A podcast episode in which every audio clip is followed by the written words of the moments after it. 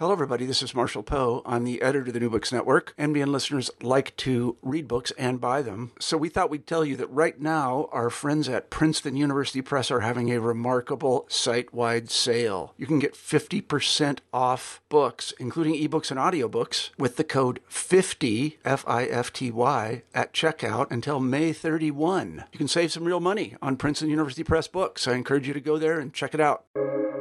Welcome to the New Books Network. Hello, everybody, and welcome to New Books in Economics, a podcast channel from the New Books Network. I'm Peter Lawrenson, a professor of economics at the University of San Francisco. My guest today is my colleague, Bruce Wydick. We're going to be talking about his book, Shrewd Samaritan, subtitled Faith, Economics, and the Road to Loving Our Global Neighbor. I see this book as a sort of dialogue between the two identities and communities that Bruce belongs to. Um, on the one hand, he's an economist committed to a rigorous cost-benefit analysis based on robust statistical evidence. Um, on the other hand, he's a person of strong Christian faith who takes seriously the obligation that his faith um, gives to him to help make helping the poor a central part of his life. Um, for the last twenty-five years, he's been a professor at the University of San Francisco, publishing a raft of influential research on what works and what doesn't in helping the global poor. He also founded an amazing master's program in international development economics that brings together students from all over the U S and around the world, teaches them economics, econometrics, and research design, and gives them practical field experience conducting their own research in a developing country. So welcome, Bruce. Thanks for having me on, Peter. This is this is great to have this conversation. Yeah. So um, to start out with, um, why don't you tell us more about who is the book for? You know, the title definitely references the Bible, and that's an important part of sort of what motivated you to um, write it. But um, is this only only a book for, you know, Christians? You know, um, the book actually has a pretty pretty general audience, but um, but a lot of it's targeted at people in in the faith community who really feel like, feel like they have a calling to serve the poor in different ways, but aren't reading all the journal articles or aren't necessarily up on the latest research, but yet they want their lives to have an impact on others. Um, and they want to have some kind of meaningful engagement with global poverty. And so this book is really um, primarily geared to them. But, but again, I think it, um, I, I really wrote it for a large audience, and and I think it um, it's intended for a lot of different kinds of groups of people. Yeah, I think I'd, I'd put, say that it you know reaches out to a much larger group. I think anyone who you know takes seriously that that obligation to um, to help the poor, um, you know, whatever uh, faith or, or other ethical you know place that's coming from. I think this is a, a great introduction to you know all the different economic research um, on you know kind of what. what works, um, what doesn't, uh, and all that. So, so um, why don't you tell us, just sort of frame the whole thing. Um, you know, the title is Shrewd Samaritan. So what's the, what's the shrewd part and what's the Samaritan part about? yeah. The, well, most people are familiar with, um, with the parable of the Good Samaritan, where there's this guy who's beat up and lying on the side of the road. It's a, it's a story that Jesus tells. And then, and then, a couple of religious people go by and they just ignore the guy on the road. And then there's a Samaritan who goes and, and helps this, helps this guy who's been, been attacked by, um, by bandits, and takes him to a little motel or something like that. And, um, helps patch him up, and then pays the innkeeper some money to take care of him. And then he, then he goes on his way. And, and it's this parable that, um, that has transcended, I, I, I think, um, our society, and um, and and even even people outside of Christianity are often often pretty familiar with it. We have these laws in the United States, Good Samaritan laws, that talk about the um, the that that that try to protect people actually that are sort of um, that are helping other people in in need. So it's like this parable is really famous, um, and it and it tells us. Um, one of the sort of central ideas in the parable is that we're to help people that are um, anonymous to us, that that we don't necessarily know, um, because we know that, um, and, and you teach game theory as well as I do, you know that like in kind of repeated games with people that were that were um, engaging in a long-term relationship with, altruism is kind of in our self-interest, right? But this parable is kind of radical in that it teaches us that that um, that our ethical responsibility isn't just to help those who we have long-term relationships with, but this anonymous person in which we're playing, you know, as, as, as we might say in game theory, kind of a, a one-shot game. And then the shrewd part is from another parable about the shrewd manager, which um, which is a much less well-known parable, even though it's in the same um, same book in the Bible. It's in it's in um, in Luke, um, but it's about this guy who who is going to be fired for being dishonest, and he goes out and he um, and he he calls in the the people that owe his boss money, and he cuts them these discounts, right? And then it's kind of a controversial parable because because Jesus, when he tells it, actually praises this guy for being shrewd, and he tells his disciples, "Hey, you guys are kind of you guys are kind of naive. You need to be more shrewd, like this like this guy in the parable who's going to get fired, and yet." Gives his master's debtors a discount before he he leaves his job, right? So it's kind of this odd, weird kind of parable, but it has a point to it that we're not meant to be to engage the world in a naive way, but in a in a shrewd way. So that so the book is based on those two on those two ideas, which really kind of correspond to head and heart. Like if we're going to engage global poverty, we can't just do it with our heart; we have to do it with our head, and that's really kind of the premise of the book. Okay, great. Yeah. And I think, and again, you know, just uh, uh, regardless of whether you take motivation from the Bible or somewhere else, I think that's a very, um, uh, a very general lesson and something, something that, uh, see, yeah, I guess, you know, seems, seems obvious in a certain respect, but then kind of when you get down to, to practical, uh, practical things, um, people tend to, uh, tend to not, not sort of fully weight both of those factors. Mm-hmm. Um, so you give a, a framework um, for evaluating interventions. Uh, why don't you talk uh, talk us through that? Like, how do you, you know, there's lots of things you could try to do for the poor. You can't do all of them. So how do we decide, you know, what uh, what works and, and what is worth spending money and effort on?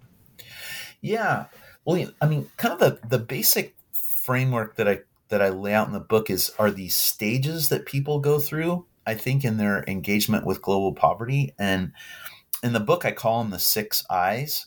So, so the first is kind of a stage where we're we're um, basically kind of ignorant of of um, of other people and other cultures, mm-hmm. and that often is when we're young. But but many people just are never really exposed to um, to people in the outside world and their needs. Um, but that happens at some point with most of us, and then many of us reach this kind of stage of indifference where we know about needs. In um, among the global poor, like global poverty and injustice, but but we don't really do too much about it. It's just not really on our radar. It's not important to us. Um, and then a lot, and this is I think like a lot of our students, Peter, that we deal with are kind of at a next stage, which is idealism. So they've rejected the indifference stage, and then they're in a stage of idealism where it's like they. They really want to do something, right? And it's just just doing anything at all is better than doing nothing. And so often they just kind of do what feels good, or they take an approach that feels good, or they just believe things that feel like the right things to believe about the world. Um, but hopefully, um, and I think this, hopefully we kind of do this in our in our economics classes and development and, and international economics and different things. But we we hope that people go into sort of an investigation phase where they actually learn about the world and learn about, in terms of poverty interventions, learn what kinds of things are effective and not effective, and um, things that only just kind of give a warm glow, and then other things that actually are transformative to, to people and actually genuinely helpful. And then that often leads to a, what I call the, the fifth eye, which is introspection, which is Um, kind of a phase where people, they look at the needs of the world and they understand them better through investigation, but then they they reflect on their own lives and the difference that they can make and the purpose for their own lives and how that lines up with the with the needs of the world. And um, and then when when those come together, then often you have impact, um, where a person is actually able to to exhibit a positive impact um, on um, for the in, in favor of the global poor or or different if, issues of poverty and injustice. And there's actually a seventh I that I talk about at the end of the book, which is I, identification, where people actually learn to identify with the poor in, in different ways that I describe in the book. Um, But how we, I think what your your original question though is more about like that investigation stage. Like, how do we know, how do we know what's effective and what's not effective? A lot of this, I think, like at a personal level, for somebody who's not like a, a development economist, a lot of that is just is just being willing to learn um, and to listen rather than to talk. And and for example, with a practitioner, somebody who's working, say, for World Vision or Catholic Relief Services or organ- organization like that, is just to really, somebody who's interfacing with the poor is to listen, to listen to the poor and to see what the needs really are, and also to to hear about their own aspirations and dreams and um, and visions for their own lives. Because if we try to do something that's outside of that, it often doesn't work. Um, a lot of development projects fail when we don't. When we don't pay attention to to the poor themselves. And so even on a personal level, I think that's that's a really important part of investigation for a practitioner, um, or even for a um, for a student who wants to go overseas for a semester or for a summer, to actually spend time where they develop relationships with people that are living in, in global poverty. But at a, at a at a larger level, though, Peter, I think um, I think that. Um, for, for people like us that are that are development economists, that are that are researchers and working in this area, um, hopefully our work, um, our impact work, can inform policy, right? And so, um, so I think one of the ways that we figure out what works is through is through using, like at a research level, using experimental methods or quasi-experimental methods, which, you know, correspond to the Nobel Prizes given in economics in twenty nineteen and, and twenty twenty-one, and, and really kind of absorbing this literature and looking for patterns in this literature about what's effective and what isn't. And then, um, and then beginning to lay the foundation for, for policy and, and development interventions from there. Great. Yeah. So I'd like you to, um, go into that uh, a little bit more in a second, but maybe um, before we do that, why don't we talk a little bit about sort of the, the part two of your book. You talk about um, in, in a more broader scope, like what causes poverty, uh, what are the sources of inequality and poverty, both in, in rich countries, and then also what sort of leads to poverty traps in, in poor countries. So um, maybe you could give us some of the highlights of that. Yeah, sure. So, um, so in terms of, I think that like understanding what causes poverty is is super important, which is kind of why I put it earlier in the book. Like, I'm sure that a lot of people who who have picked up this book just want to rush to like, oh, okay, does microcredit work? Do cash transfers work? Do building schools work? You know, you want to get right to that point. But I think the foundation for understanding about effective interventions and about effective global action is is really understanding what are the causes of, of poverty and prosperity, and and really broadly the the um the, the chapter on on poverty traps talks about um, talks about different types of traps and different um, that that the poor find themselves in, and it looks at them in over two dimensions. One is um, are traps that are caused that are that are more individual-based traps. An example example of one kind of poverty trap that um, that I use in, in the book is a, a, a savings trap. So, for example, let's suppose that a that a household is able to earn an income of a hundred, right, per month, let's say, but then consumption needs are a hundred, right? So the so the household's never never able to save, right? They they have to consume all of their income.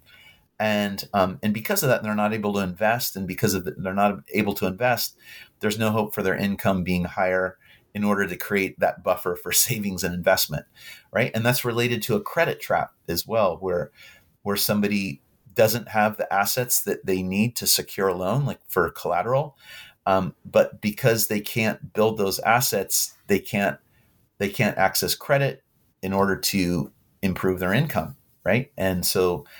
Um, so it's just this vicious cycle, right? And and we have traps that are that are similar involving nutrition, right? Somebody's malnourished, so they can't work very hard or very much or very productively, and so they can't earn a higher income, so they can't buy more food to eat, and so they end up in this in this terrible cycle of a of a malnutrition trap.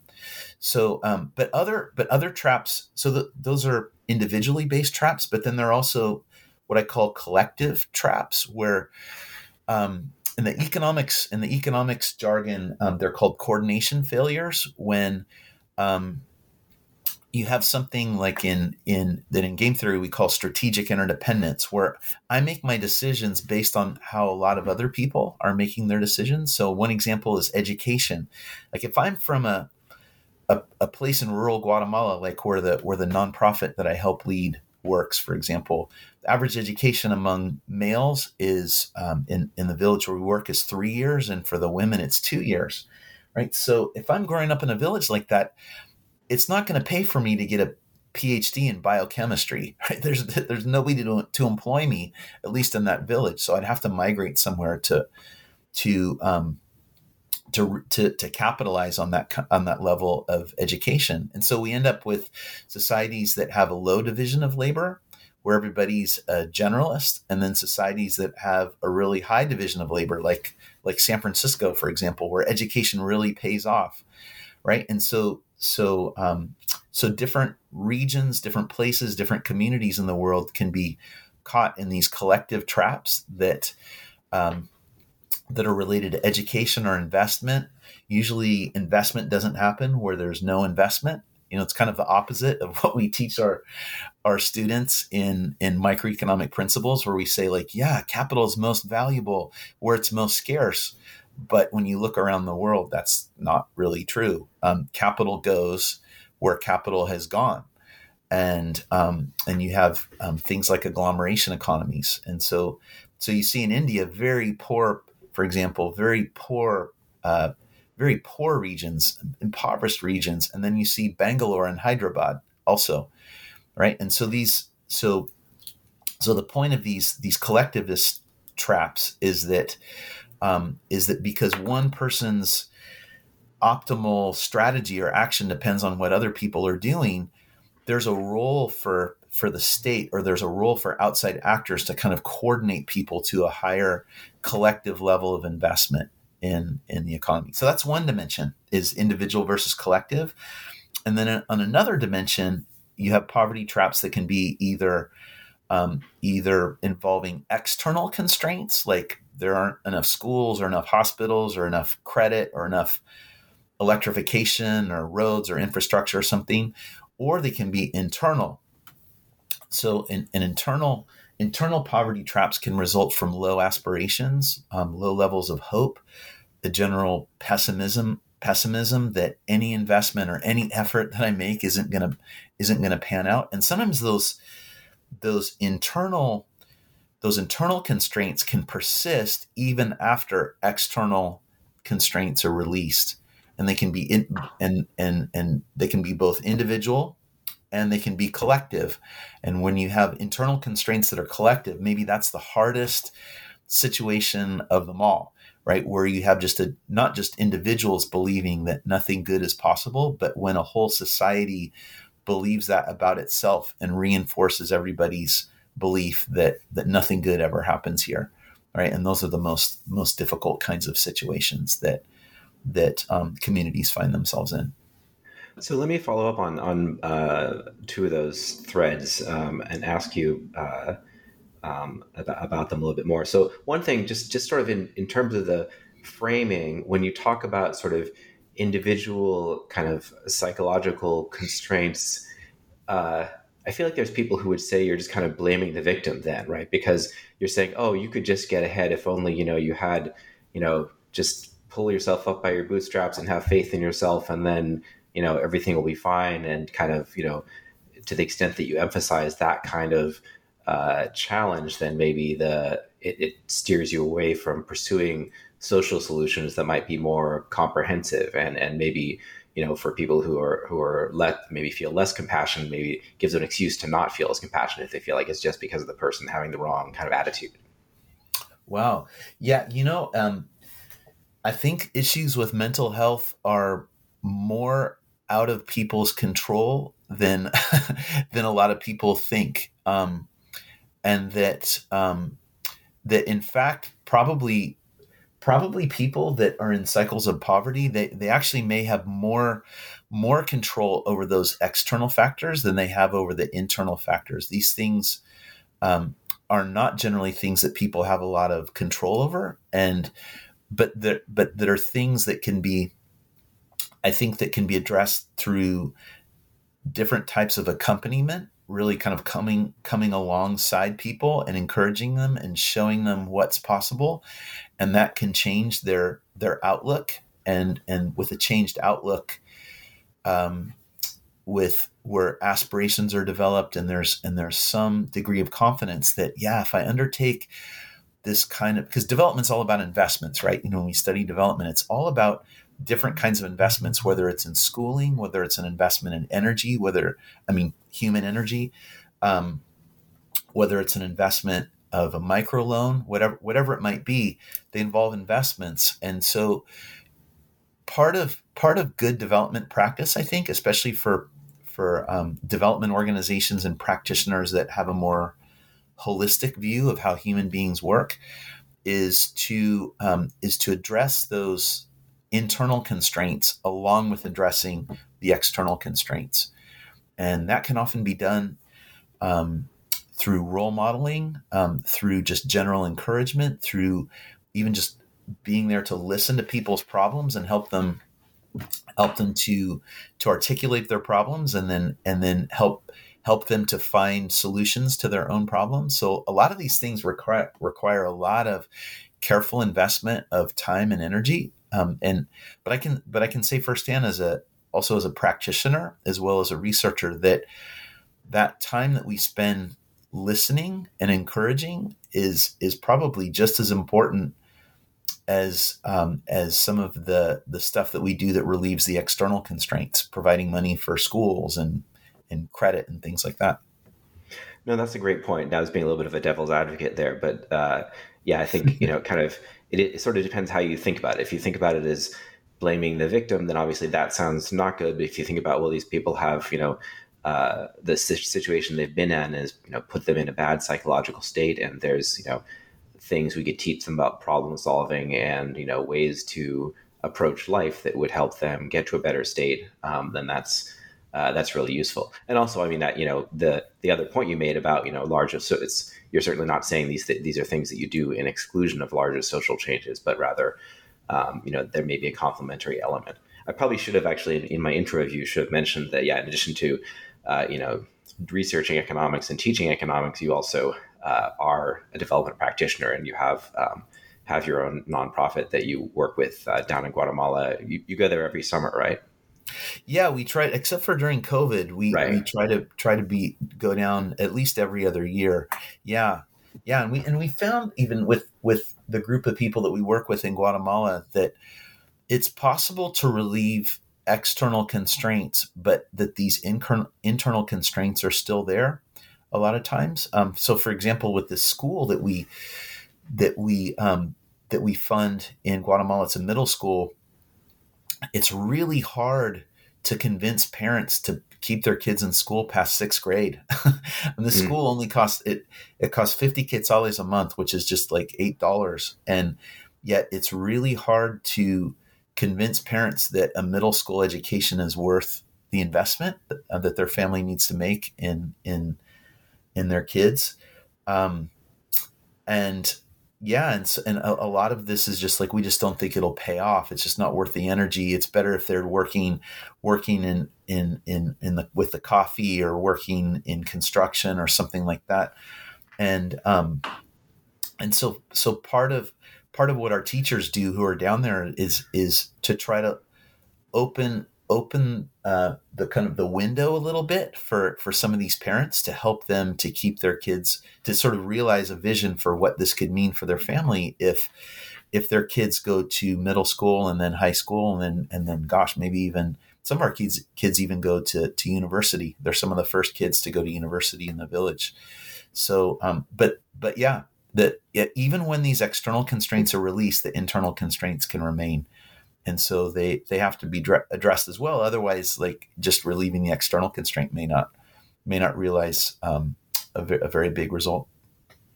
Right, and I guess, and also I think, you know, your your personal experience there, and, and something we also uh, emphasize for for our master's students, of like actually getting, you know, in the country, being with the people, and like you said, learning to identify with them, you know, sort of empathize with them on various levels and understand, you know, how the world looks to them, I think is a, a really important thing that I think it's, uh, you know, often there's the accusation for economists, you know, often often justified, especially outside of development economics, that we sort of, you know, take a bunch of numbers and like do do some magic on them and then tell to try to tell everyone what's what. But there's, I think, to, uh, you know, to... to ask the right questions and to understand how to interpret the results, um, in addition to, you know, the statistics and all the analytical tools we have, which are very valuable, just like kind of having that sense on the ground of like what's what's really going on, um, uh, is really crucial.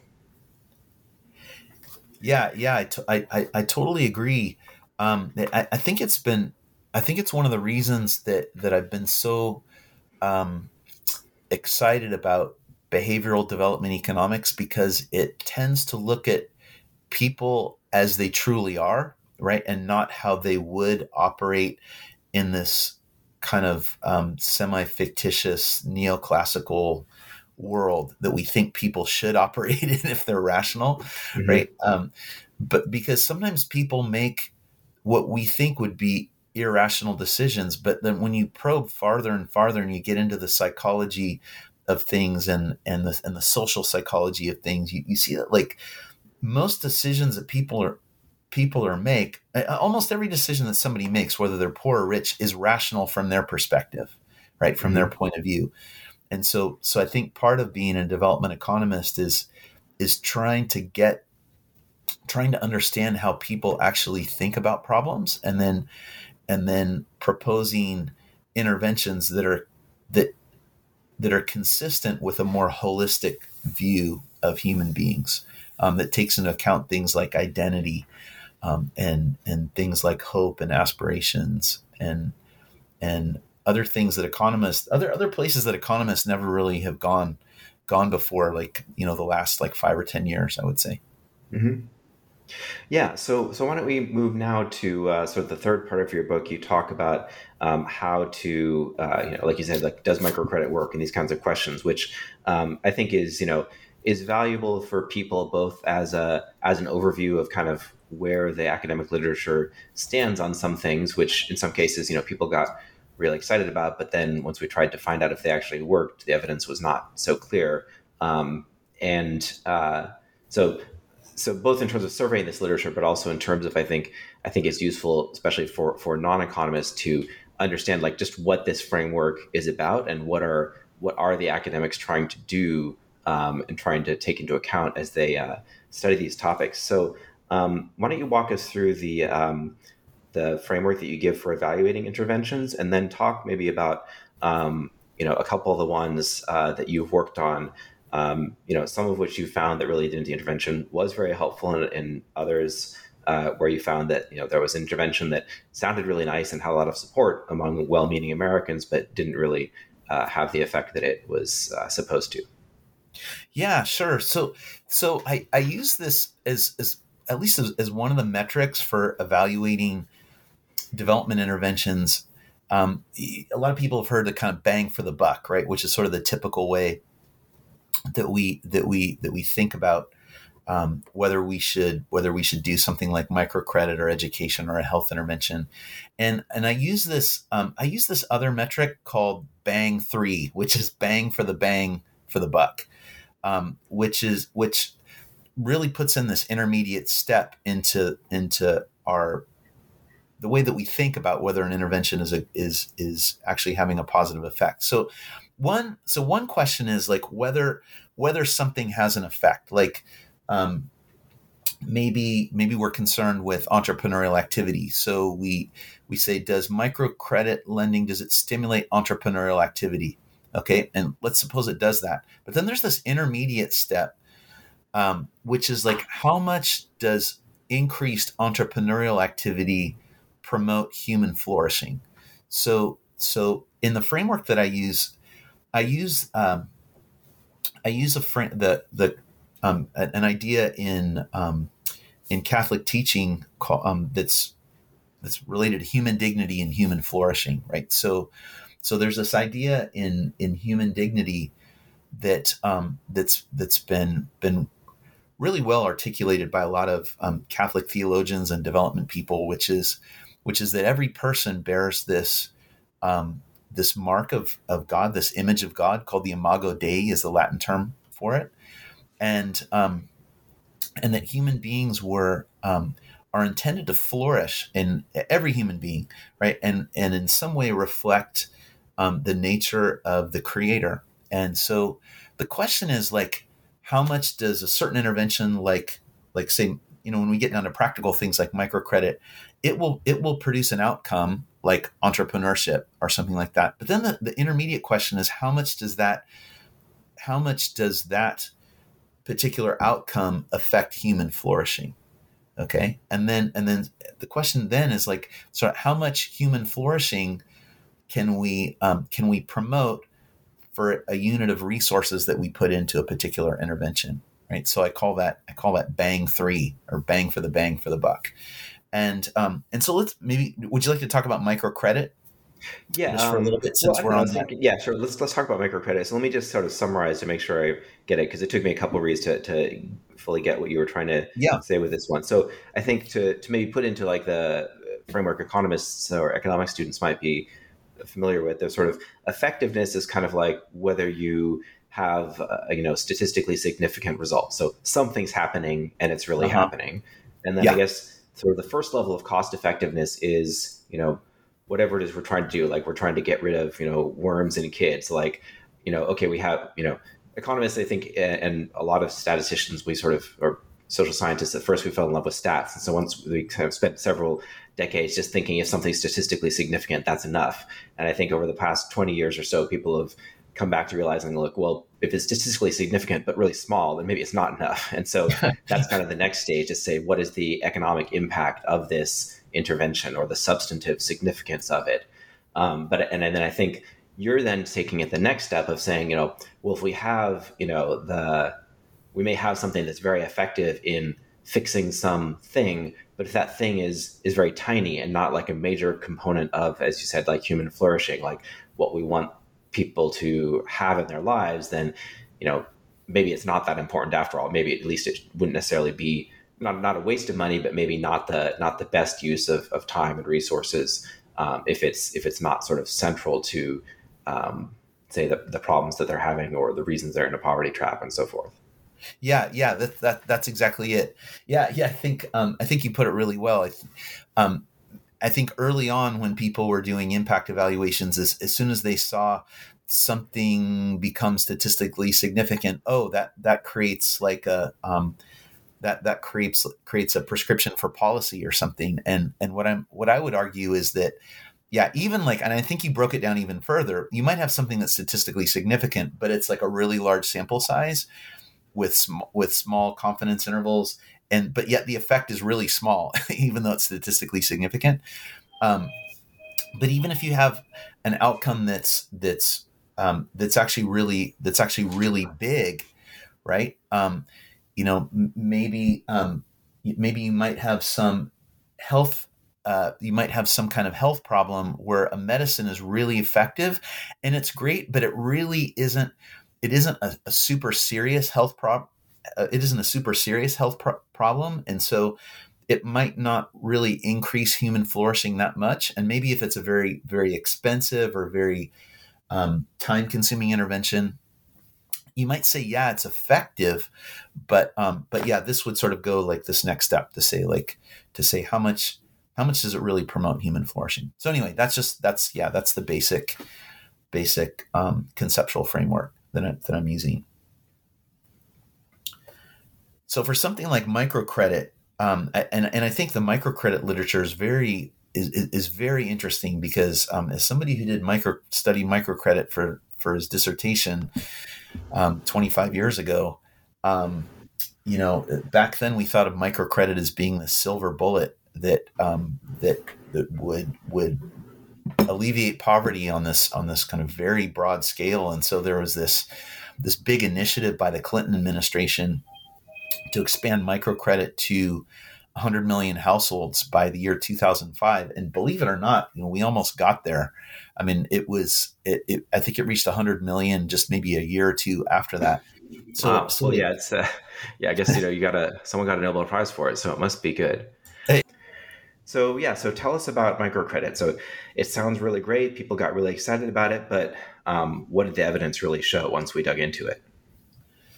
Yeah, people were really excited about it. Um, twenty-five years ago, I was doing my dissertation um, on microcredit, and um, it, it's one of those things that. Um, that was supported by everybody. I mean, it was supported by people on the left because they love the idea of kind of trickle up rather than trickle down and empowering women and artisans. Like eighty percent of micro microcredit loans are given to women around the world. So people on the left supported it. And then people on the right, more conservative folks, supported it too because it promoted capitalism and didn't require big subsidies and helped people lift themselves up by their own bootstraps. So it was like, it was one of those interventions that had that had this had support across the spectrum, really. And maybe the only doubters were people who were actually kind of doing research on it and trying and, and who, who weren't disparaging it, but were just trying to actually figure out whether it worked or not. And so, so starting about um, six or seven years ago, there were a bunch of fairly large randomized controlled trials that were run on the effectiveness of microcredit.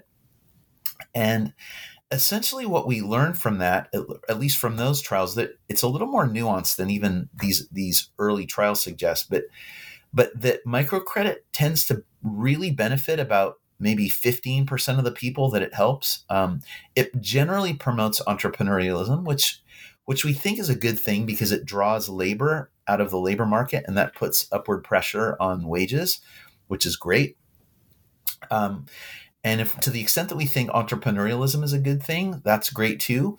Although not many of these enterprises at all expand beyond just a few employees. And that's something that's really important to understand about microcredit is that if we give loans to microcredit through something like Kiva, for example, it's very, very, we can't think of Um, we can't think of micro entrepreneurs as like the the Henry Fords, Bill Gates, and Steve Jobs of, of the world. It, it's it's not really like that. Um, in Poor Economics, Duflo and Banerjee talk a lot about about um, people with micro enterprises as almost kind of reluctant entrepreneurs. So so um, a worthy goal of of microcredit is really just to help enterprises thrive as best they can, so that parents have enough money to and money and um, and the capability to allow the next generation probably of kids to become educated and um, and move into higher paying higher paying work. But we don't see. I mean, in short, the result the results of the of the randomized trials on microcredit, they don't show big increases in overall household income. People tend to, when they take microloans, they they pull themselves out of the labor market and focus on their their microenterprise. But the gain in enterprise income that they get is generally offset by their loss in wage income. Hmm. So, but but it's not a bad intervention. Microcredit, um, it um, it it does some things very well. I mean, in terms of like promoting entre- entrepreneurialism, stabilizing incomes. So microloans do a good job at at helping people through difficult times. And there's actually some more evidence that came out kind of post randomized trials on microcredit that actually point to the fact that it, that if a lot of people have microloans in the economy, it may be doing some good things for the macroeconomy as a whole, pushing up wages and different and different things. So there's this um, there was this really neat study done by Emily Breza and Cynthia Cynthia Kinnan that looked at what happens when you take away microcredit just completely out of out of the microenterprise sector, which happened in one in in one state in India. Um, for a while, and where they the government basically just shut microcredit down for for some for some different reasons, over indebtedness and and information systems and different things. And they found that when that happened, it was not good for the economy, right? So sometimes sometimes you don't know how good something is until you lose it, and that may be kind of the case with microfinance, where when when you took it away, wages fell, incomes fell, right? And um, so that was a natural experiment that maybe tells us a little more about the impact of microcredit than even some of the randomized controlled trials. And I actually have some issues with the randomized controlled trials as well, because what they're doing is they're they're setting up an experiment on kind of marginal borrowers. Most of them were done in places where there was already a lot of microlending already. And so you're giving credit to people that were probably just, you know, maybe not the sort of grade triple A borrowers in in in the economy. And so the fact that impacts are kind of low in some of those trials isn't that surprising. And in the places where they did do the randomized controlled trial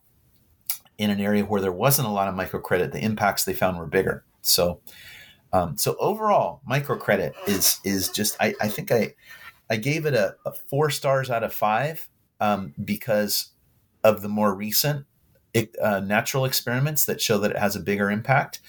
But it's not I, it's not the silver bullet that we thought it was, Peter, I, w- I would say. Um, yet it can be a very helpful intervention, especially for like the most um entrepreneurial, the top ten or fifteen percent most entrepreneurial borrowers. It probably does have some kind of positive impact.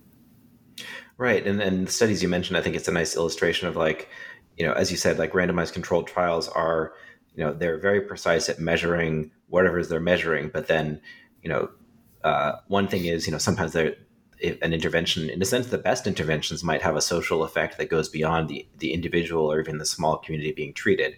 Um, like you're saying, um, might have come out from sort of the the large scale um, introduction of microfinance, uh, you know, pulling yeah. people into entrepreneurship and therefore letting the rest of the people have higher wages because there was less uh, less labor supply.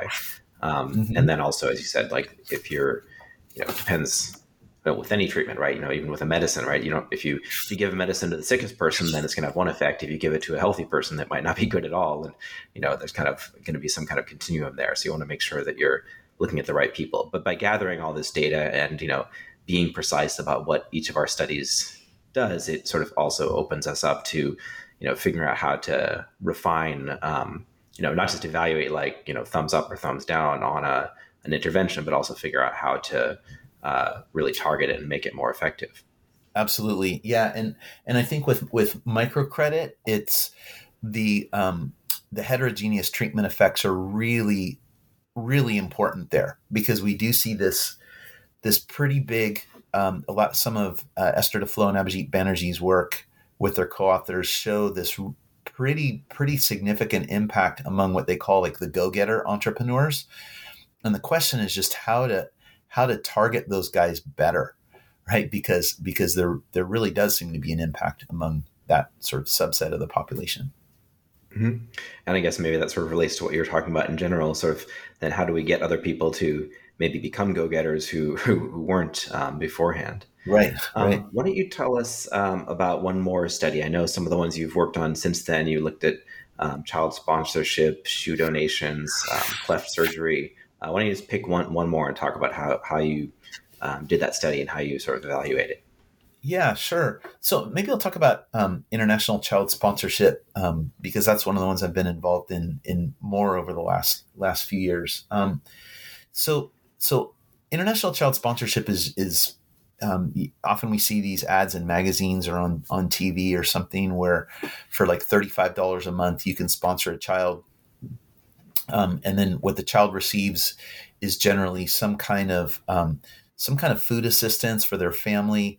Um, school uniform, often they pay um, school tuition. The, in the one that I evaluated with Compassion International, they um, they got to go for about ten hours a week to an after-school tutoring program that emphasized tutoring, um, activities with kids, and also Christian faith formation. So those so those three things, and and, and they also they provided the kids nutritious meals there as as well. And they go there for a long time. So kids start when they're like five years old and um, and often are part of this after school program until they're like eighteen or like finish secondary school. And the way we evaluated it, you can't you can't run experiments very well with stuff like this. Um, so we did a quasi-experimental study where we used um, the fact that when, when Compassion was rolling out a bunch of programs in the nineteen eighties, into different villages in, in um, low-income countries, they had an age eligibility rule that said that only kids under twelve could be part of the program. And they're actually pretty strict about, about that rule, which, which, as you know, is kind of like a gold, it's just like a gold nugget for, for an empirical researcher, just finding some crazy arbit. I mean, it's not crazy, but it's just some arbitrary cutoff rule mm-hmm. that, um, that you can use to evaluate the, um, the program. And so, so we used this rule and surveyed, we, we dug up the early enrollment lists of, um, of these programs. Usually they were these dot matrix printouts in a cardboard box in some moldy basement in, you know, in Cochabamba, Bolivia, you know, so we, we found these early enrollment lists of the first kids that were in that particular project. And then, um, and then we contracted with the village busybody to, who knows everybody's name and, and all, all, all everything about everybody, um, to actually locate the parents of these kids. And then we interviewed the parents about all of the life outcomes for their children, including the ones that happen to be age eligible to be sponsored by this, by this compassion program. And, um, And so these guys were all grown up now. They're in their twenties, thirties, and even like forties in some cases. And what we found was that the impacts on educational completion were just kind of um, kind of amazing. I mean, it was about a about a forty-five percent increase probability of graduating from secondary school. Um, they had about a thirty-five percent chance higher, uh, thirty-five percent higher probability of having a white collar job. Um, much more likely to be employed in general, um, especially among the women. There's just much greater labor force participation among among um, among the the girls that had graduated and and were now women working in the labor force. Many had become teachers. That was probably the most common occupation. Um, we estimated that income was about um, is about twenty percent higher, twenty percent higher income. Um, Somewhere the average is about seventy-five dollars a month, and then the impact was about roughly like fifteen to eighteen dollars per per month on on income. They lived in better houses, houses made out of higher quality construction materials, more likely to be electrified, more likely to be village and community leaders. So anyway, using using this quasi-experimental method, we found we found really big impacts on the life outcomes of these kids. And what was What was interesting about this program, it was it's it's a very holistically oriented program. And for me, studying the outcomes of this program that worked at so many levels with the kids, it worked on their on their social skills, on their um, on their just even issues of just self-control and attentiveness, developing their aspirations for what they want to do. Um, many, many different aspects of their of their lives. And Um, and for me, it was it it it because and it was also the, the results were congruent with some other programs that had been done by people at the Jameel Poverty Action Lab and other places that looked at at um, programs that emphasized multiple interventions with households or with children that um, that realized larger results. And and I guess what it taught me was was that many times you can't just address one thing like education or nutrition, but that a holistically based intervention has a greater probability of being successful because you're relieving multiple constraints with children or households. Yeah, I mean, that makes a lot of sense, right? If it was just one thing going wrong, then then it'd probably be a lot easier to fix. Um, and a lot of these things, you know, yeah. they kind of go together. It's hard to pay attention at school if you don't have enough food to eat and, and you know, and more yeah. more complex interactions as well. I guess, how yeah. do you, uh, the challenge there, I guess, is what if, you know, then if you evaluate something that's like a package of a whole bunch of stuff, all of which sounds nice, then how do you know what, what part of that is really essential? yeah. Yeah. And that's really hard too, because a, a, a lot of N G Os that I've worked with, they kind of feel like they have the secret sauce and they don't want to mess with it. Um, they don't want to take out one thing or two things um, because they have, at least they feel like they have good reason to think that all of the things that they're doing are, are um, necessary, but not sufficient. I mean, to put it in sort of like econ speak. Um, so, so many times it's hard. It's, it's difficult to do that. I think, I think some researchers at J PAL have tried to do that, to try to pull out different elements of programs and, and see which elements are the most vital. I think the, I think the thing to understand, though, is that conceptually there, there's a good reason why you might want to intervene at a lot of different levels. Like education, health, uh, income, like maybe with a cash grant or something, enterprise. Th- there are good reasons to believe that you should want to do that, right? And for just the exact reason that you gave, it's it's like, suppose you intervene at every every level other than nutrition, right? So Compassion ran their program, but they did everything except provide kids nutritious meals. Well, then how are they going to learn if they're not being well nourished at home, right? And so so it may be better to relieve multiple constraints. If you have a give, you know, X amount of resources, it may, may be better to use X in many cases to relieve multiple constraints a little bit rather than to focus all of it on relieving one constraint where others are still binding, right? And and keeping the person essentially in the same place that they were before. Well, that definitely seems like it goes against a little bit sort of the the idea of, you know, having very measurable outcomes. Like, you know, if we figure out that whatever deworming or mosquito nets, like this definitely works, let's just get, you know, let's get Bill Gates to put a lot of money in this because this for sure works and it's not going to be wasted, versus like this kind of holistic thing. Like, I guess the extreme was, I actually haven't followed this for a while, but like Jeff Sachs had this group of like model villages in, that he was right. working on, where he tried to like fix everything at once with a whole bunch of resources. And but then it's kind of like, is it just having a whole bunch of resources, or or what part of this is really crucial? Right, right. No, that that that's true. And so and so that that that means that it's important to test in in in in a lot of experimental work to test one thing at a time, right? Um, I think what's harder is is getting a getting many. Um, N G Os, and probably particularly faith-based N G Os, to um, to alter their menu, or not not really the menu, but kind of alter the package of of interventions that they that they give. Um, but certain things, I mean, you, you would say like um, like you mentioned, deworming. Deworming in a worm in, in a heavily worm-infested area is just one thing that we know that's incredibly effective. Um, right. I mean, you see this, like this twenty year follow up by Miguel and Kramer on, um, and Sarah Baird, I, I think is another co-author on it, on, on the deworming that they did in the late nineties, where they're seeing cognitive differences now among thirty year olds from, mm-hmm. from just being dewormed two years, two years earlier than the kids in the other school.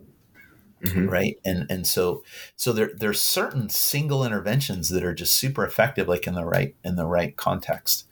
But, um, but even then, like we, we want to, you know, we, we, we probably need to understand that even if that were the only intervention that those kids received, if there, if there hadn't been some kind of intervention, even just, just even the local public school, for example, that, um, that you might have health, healthier, um, adults with higher cognitive ability, but still um, without education or without some infrastructure or some other things, you, they still might be mired in poverty, right? You might have healthier people that were still living in poverty. So, so, um, so yeah. So I think uh, addressing interventions on mo- addressing poverty on multiple fronts um, is uh, is critically important. And even though the model there wasn't solid evidence from those model villages, I think the the spirit of the thing was in the right place. Mm-hmm. All right. So um, in, in our last few minutes, why don't you um, talk about kind of the, your part four. So how do you become a shrewd Samaritan? What are, you know, obviously uh, some people want to become PhD development economists, but uh, you know, that's not the path for everyone. So what, what are all the other uh, different roles that people who, um, you know, want to, you know, with whatever resources and, and they have um, make a positive contribution? What are, what are the roles that people can play? Yeah, sure. So, so I talk about, I talk about in, in chapter eleven in the book, kind of toward the end, I talk about different roles that people can play. Um, so, so one of them are, is, is the role of an investigator. That would be people like, people like you and me that are, um, that are trying to understand better ways to implement poverty interventions and understanding policy. And even, even just, um, investigating how to motivate people to give more things or, or things like that. Um, can be can be a great way to have an effect on global poverty. Um, another another um, another vocation or role that people can play is just as as a giver. So so and this isn't just income, right? It could be could be that somebody is just blessed by being in a family that um, that that has a lot of financial resources, but it, it also can be time too, right? So some people are natural givers And I give some examples of, of those kinds of those kinds of folks in the book. Um, one, an, another one is um, advocates. So these are people that um, they may have done under undergrad degrees in um, in fields like soci- sociology or um, or political science, or maybe somebody has a law degree, maybe they're an attorney or something. But somebody that that um, that essentially calls attention to a specific community or is kind of standing up for their rights in, in different ways, kind of rep, giving, giving the poor a voice um, mm-hmm. would be the role of an advocate. Another role is, is that of a creator. So there's some people that are just naturally entrepreneurial, right? And, and, um, and so you have people, people today that are innovating, Um, that are social entrepreneurs and that are inno- innovating social businesses, like businesses that have a double bottom line that um, are not only meant to be at least borderline profitable, but also are having social impact in some in some kind of way, either through the nature of their product or how they produce it or um, the kinds of people that they hire in their firms. Um, another another role is that of a director. So um, a lot of times these people are undersold, uh, kind of administrators that they're, they're kind of undercredited, but boy, having people that are good administrators in, in, uh, in development organizations is super, super important. And, and I give some examples of that. And the last one is practitioners. So people who are actually interfacing with the poor. So these could be teachers, they could be public health workers, they could be agronomists. Um, they're people that are, are actually face to face with the poor, and um, there, there could be people that are that are just um, accompanying people, like refugees, for example, um, that are coming to a host a host country. But um, but these these are, these would be the kind of folks that are just really really energized about um, about coming alongside people and and in very very kind of practical ways, offering a helping hand in different ways. Um, And so people have different gifts and different um, and different talents, and so that that that um, that fifth eye, the introspection eye, is really um, a lot of that is about just just understanding and discerning one's one's role in um, in loving our global neighbor and and being able to identify with the poor. Okay, well, that's a great note to end, end on. Um, again, uh, this is Bruce Wydick, or we were talking about his book, Shrewd Samaritan: Faith, Economics, and the Road to Loving Our Global Neighbor. And I hope we can all uh, do a better job um, at that.